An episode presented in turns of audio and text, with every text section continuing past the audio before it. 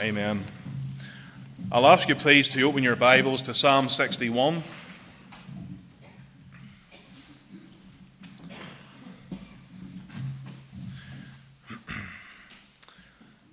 Psalm 61, and we'll commence our reading at verse 1, and we'll read the entire psalm together, please.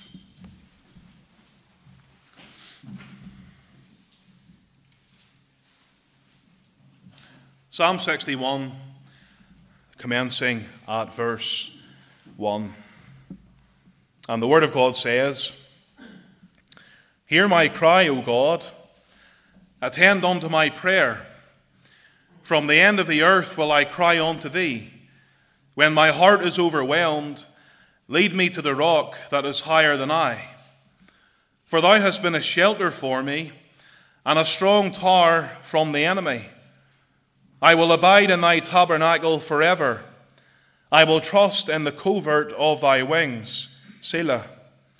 For thou, O God, hast heard my vows.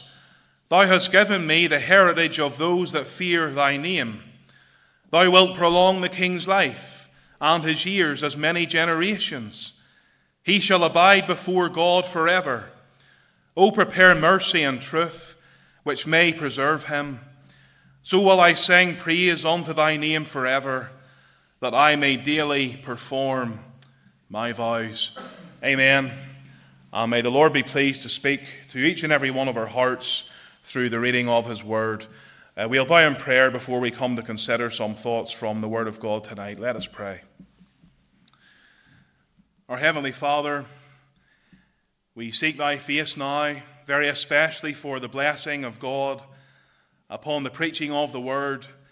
We pray, Father, that thy word will be preached in the power of the Holy Ghost, that it will be edifying to the saints of God, that it will be a word in season to each and every heart here tonight, and that the name of God will be glorified above all else. Heavenly Father, lead our thoughts and desires heavenward tonight. We do pray in our Saviour's holy and his precious name. Amen. Amen it would be fair to say that life is full of sorrows. Now, this is not just the experience of the Christian, but it is the, the universal experience of humanity. From time to time, we are all subject to human sorrows, and we are all subject to human sufferings. And there are times when in our lives and times when we are experiencing sorrow and suffering that, in an earthly sense, there is no one we can turn to. There is no one we can turn to in our sorrow for comfort and for help in this world, in an earthly sense, as I've said. And there are many reasons for that. There are some people who generally live life alone, and therefore they have no one they can turn to. Others have plenty of people in their lives, but they are surrounded by people who are generally uncaring, who are unsympathizing, perhaps even self centered or selfish, or can offer little consolation during times of sorrow. And then there are perhaps those who have grown old in life and their spouse has passed away and many of their friends have passed away who would have been before a great source of comfort. And this has left them with no one to turn to during times of sorrow. And this means that often in life, during our sorrows and during our sufferings, our efforts to find comfort in this world are very much in vain. But then we look at Psalm 62 and we find God's servant David. And he has found himself needing comfort and help from the sorrows of this world. He is overcome by his, by his circumstances, and he realizes in the midst of his sorrow, in the midst of his need, he realizes that there is a source of comfort available to him as a child of God, which is unfailing, which is unlike the comfort of the world. And of course, it goes without saying, the source of that comfort is God. And therefore, he seeks God in prayer in order to find relief during these circumstances. And we see that very especially in verse 2 of the psalm. Therefore, it's with these thoughts in mind, and verse 2 of Psalm 61 as our text for tonight, that I want you to consider this topic with me of the prayer of an overwhelmed saint, the prayer of an overwhelmed saint. I want you to see firstly the place of this prayer. Look at our text. It says there, From the end of the earth will I cry unto thee. Now I want you to notice the words, From the end of the earth. And these words give us some insight as to the setting of the psalm. But it certainly gives us an insight as to how we should interpret the psalm. David in this psalm is seemingly far from home, and he is calling on God from a place which he interprets to be the end of the earth. Now, for the ancient Jew, Jerusalem was the center of the world because Jerusalem is where the Ark of God was situated. And so, David, who is the writer of the psalm, as we've established, must have felt as though he was far from Jerusalem. And this time period could be uh, any time period when David was away from Jerusalem. Now, it wouldn't have been during David's fleeing from Saul, because in verses 6 to 7 of the psalm, we read that David was already king during this time. It says there, Thou wilt prolong the king's life, and his years as many generations. He shall abide before God forever, and prepare mercy and truth, which may preserve him. And so this psalm would have been set after this time in David's life. And some commentators have suggested that the psalm was written during the time, during the time of Absalom's rebellion, which forced David to flee into the Judean wilderness. And I think when we go or we turn back to Psalm 60, we have, in my opinion, the most likely setting for the psalm. If you have uh, the preface of that psalm in your Bible, it says at the end of it, and smote of Edom in the valley of salt 12,000. So before Psalm 61 and Psalm 60, David was engaged in a military campaign along the river Euphrates. And I think this setting is more akin to David feeling like he is at the end of the earth rather than in the Judean wilderness. But, friends, regardless of the setting of the psalm, one thing we have to establish and have established is this David feels far from home. I suppose you could say that he feels like he is in a strange place. He is out of his comfort zone, yet David doesn't feel as though he is in a position where he can't call upon the Lord. David doesn't feel like he is too far from Jerusalem, from the center of Jewish religious activity to call upon God. David knew that no matter where he was, no matter what situation he was in, he knew that he could cry unto God in prayer. And when we consider that, I think it would be fair to say that David understood something of the nature of God. Because he was in his mind at the end of the earth. He was far from home. He was far from comforts. He felt like he had no security. He felt like he, he had no stability. Yet, what did he realize? He realized that God was still accessible. David knew that the God he worshipped, he knew that the God he served was a God who is beyond measure. He is a God who cannot be contained by space or time. He has no limitations. He is not confined by space. There is no place in the entirety of creation where we can hide from God because God fills all of creation. Friends, no matter where we go, no matter where we are in this life, God will be there. He will be there. Because He's not just limited to one place.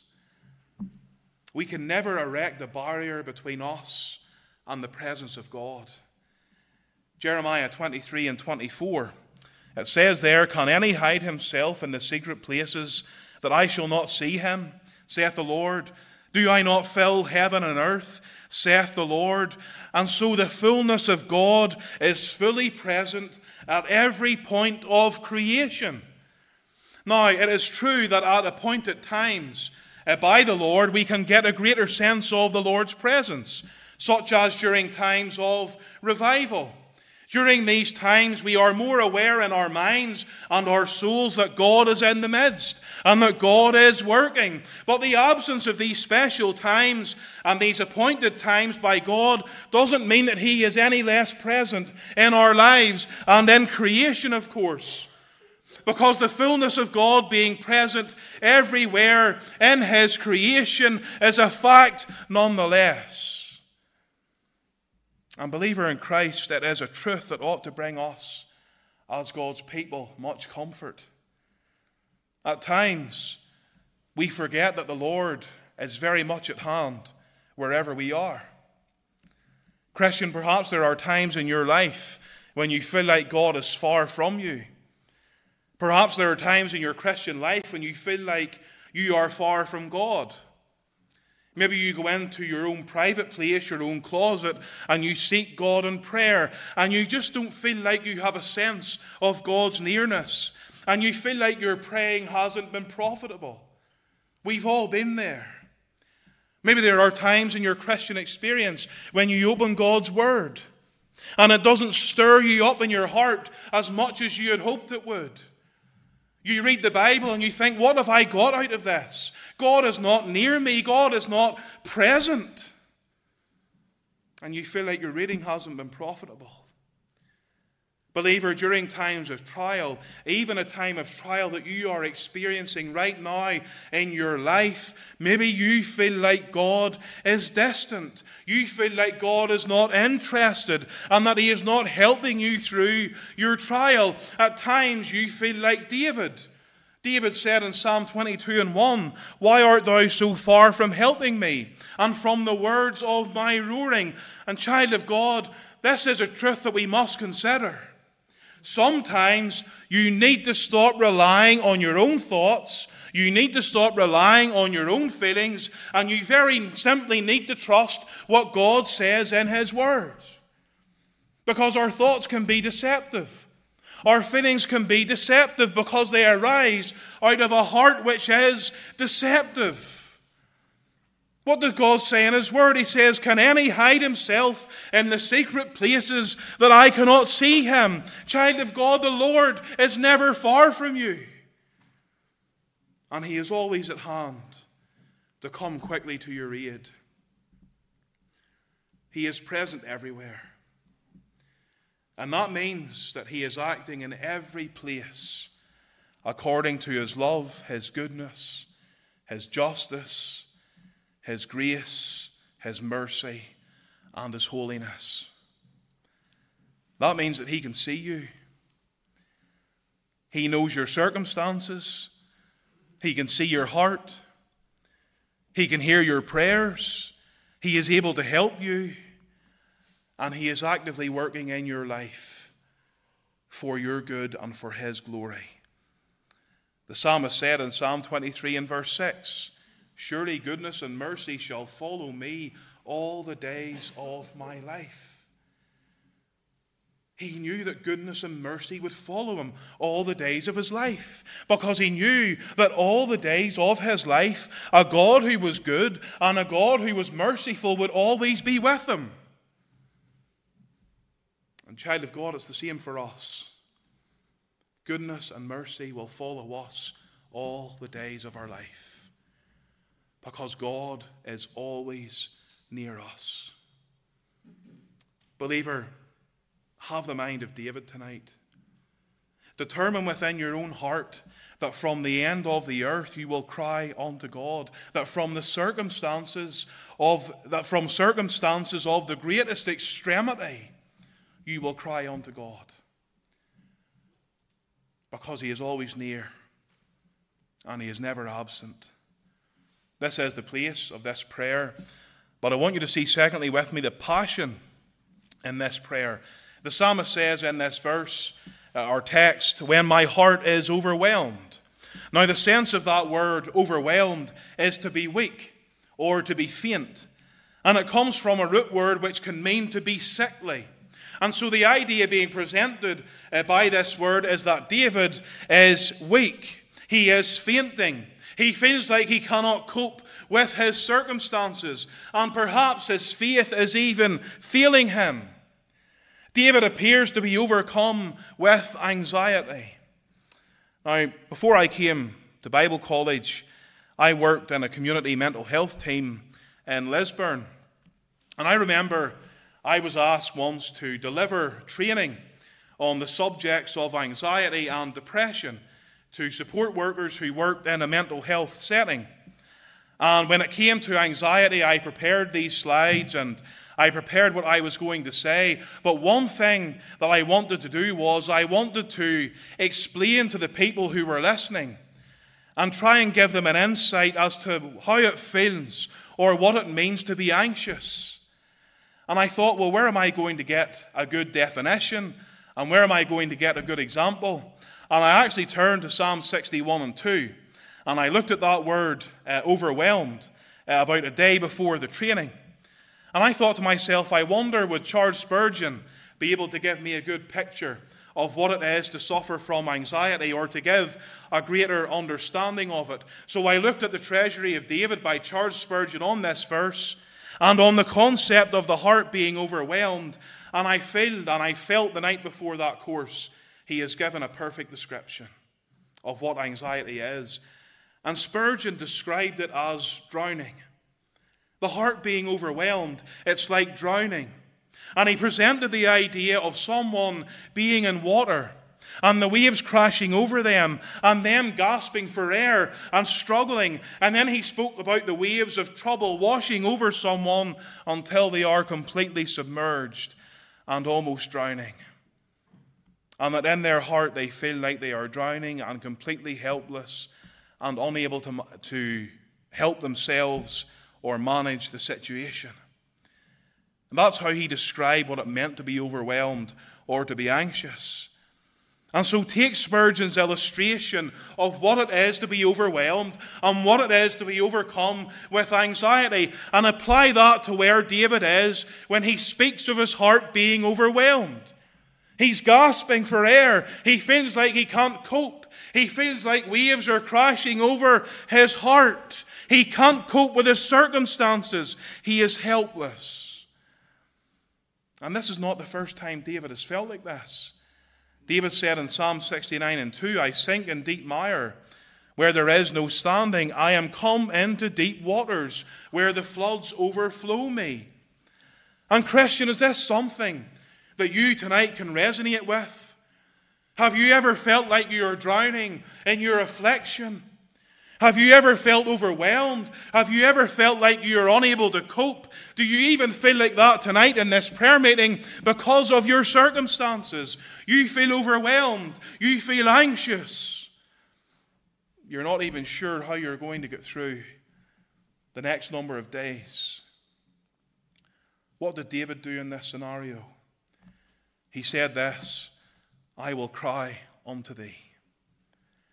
That word cry, it doesn't refer to crying as in crying tears of sadness, although it may involve tears of sadness.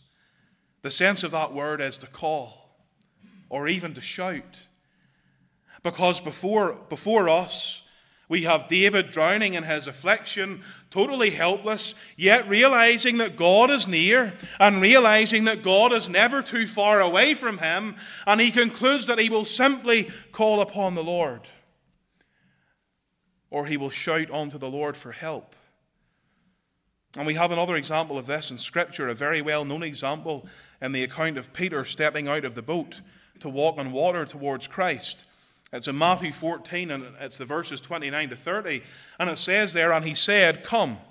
And when Peter was come down out of the ship, he walked on the water to go to Jesus. But when he saw the wind boisterous, he was afraid and beginning to sink. And what does it say he did when he began to sink? It says, He cried, saying, Lord, save me. And that word cried in verse 30 has the same sense of the word cry in Psalm 61 and 2. It is to call out or to shout out to the Lord. And what did David do? He very simply said, Lord, save me.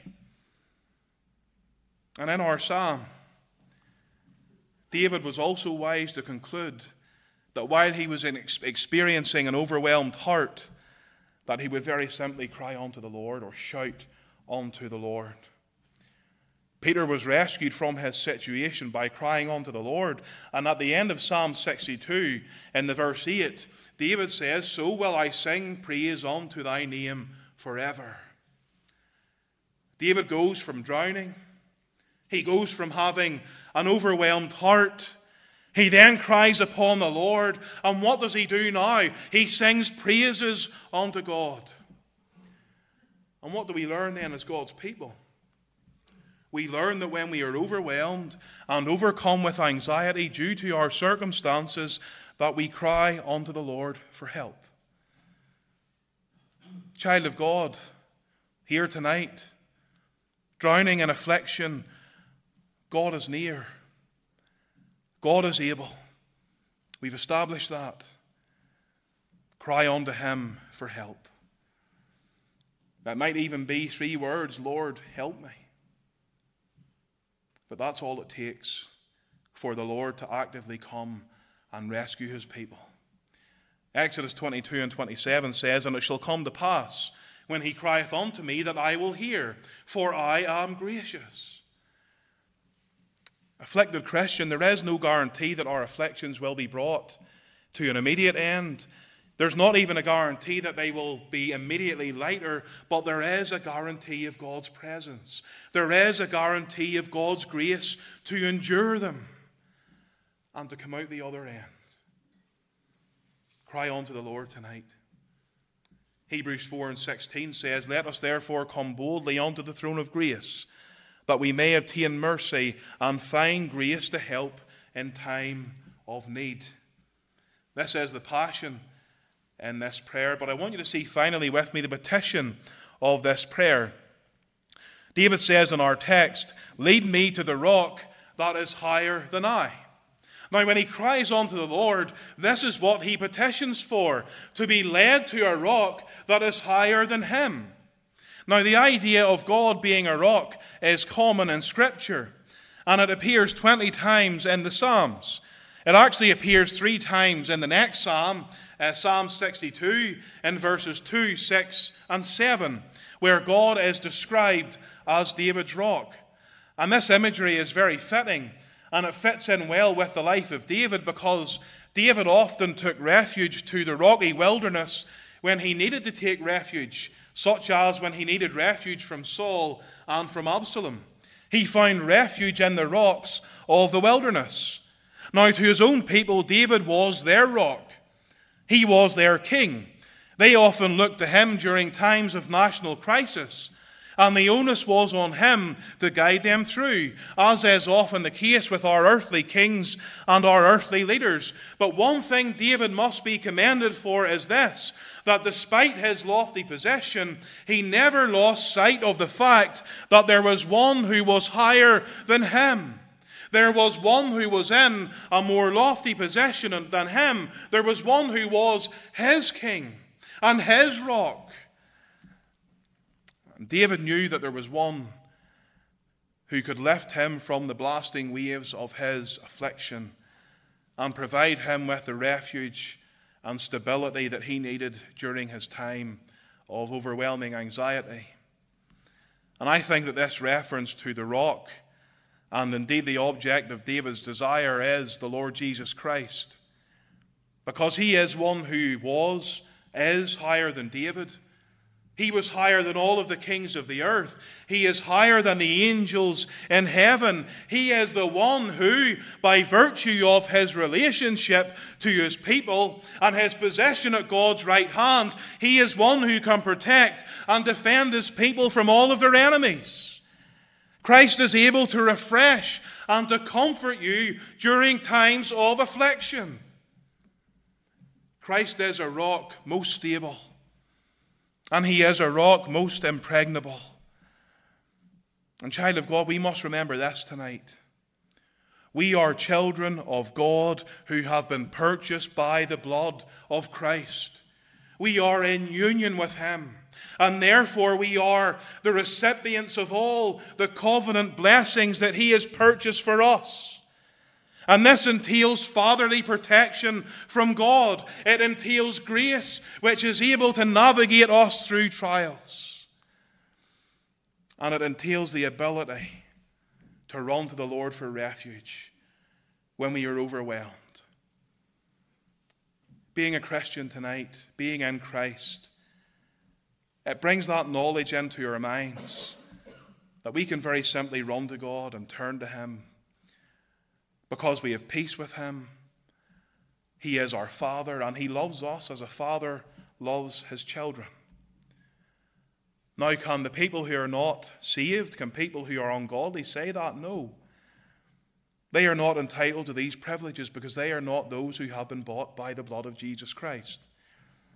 Philippians 4 and 19, Philippians 4 and 19 says, But my God shall supply all your need according to his riches and glory by Christ Jesus. Christian, whatever your needs are tonight, whether you're afflicted, whether you are struggling with sin, whatever else is on your mind at this very moment in time, remember this. We have a rock who is higher. We have access to one who reigns in a lofty place. We have access to one who has saved us and who pleads our cause in heaven tonight. One who pleads our cause continually before his Father's throne. Therefore, your first response and your chief desire, your best option tonight is to be led to the Lord Jesus Christ, the rock that is higher than I. The hymn writer said, Rock of ages, cleft for me, let me hide myself in thee. Child of God, may God's Spirit lead each and every one of us to Christ tonight. The rock who is the chief hope of our soul, not just for time, but for eternity. May God lead you to Him tonight, and in Him may you find much comfort, much joy, much blessing and much grace in your time of need. God bless His word to all of our hearts tonight for His glory. Amen. Amen.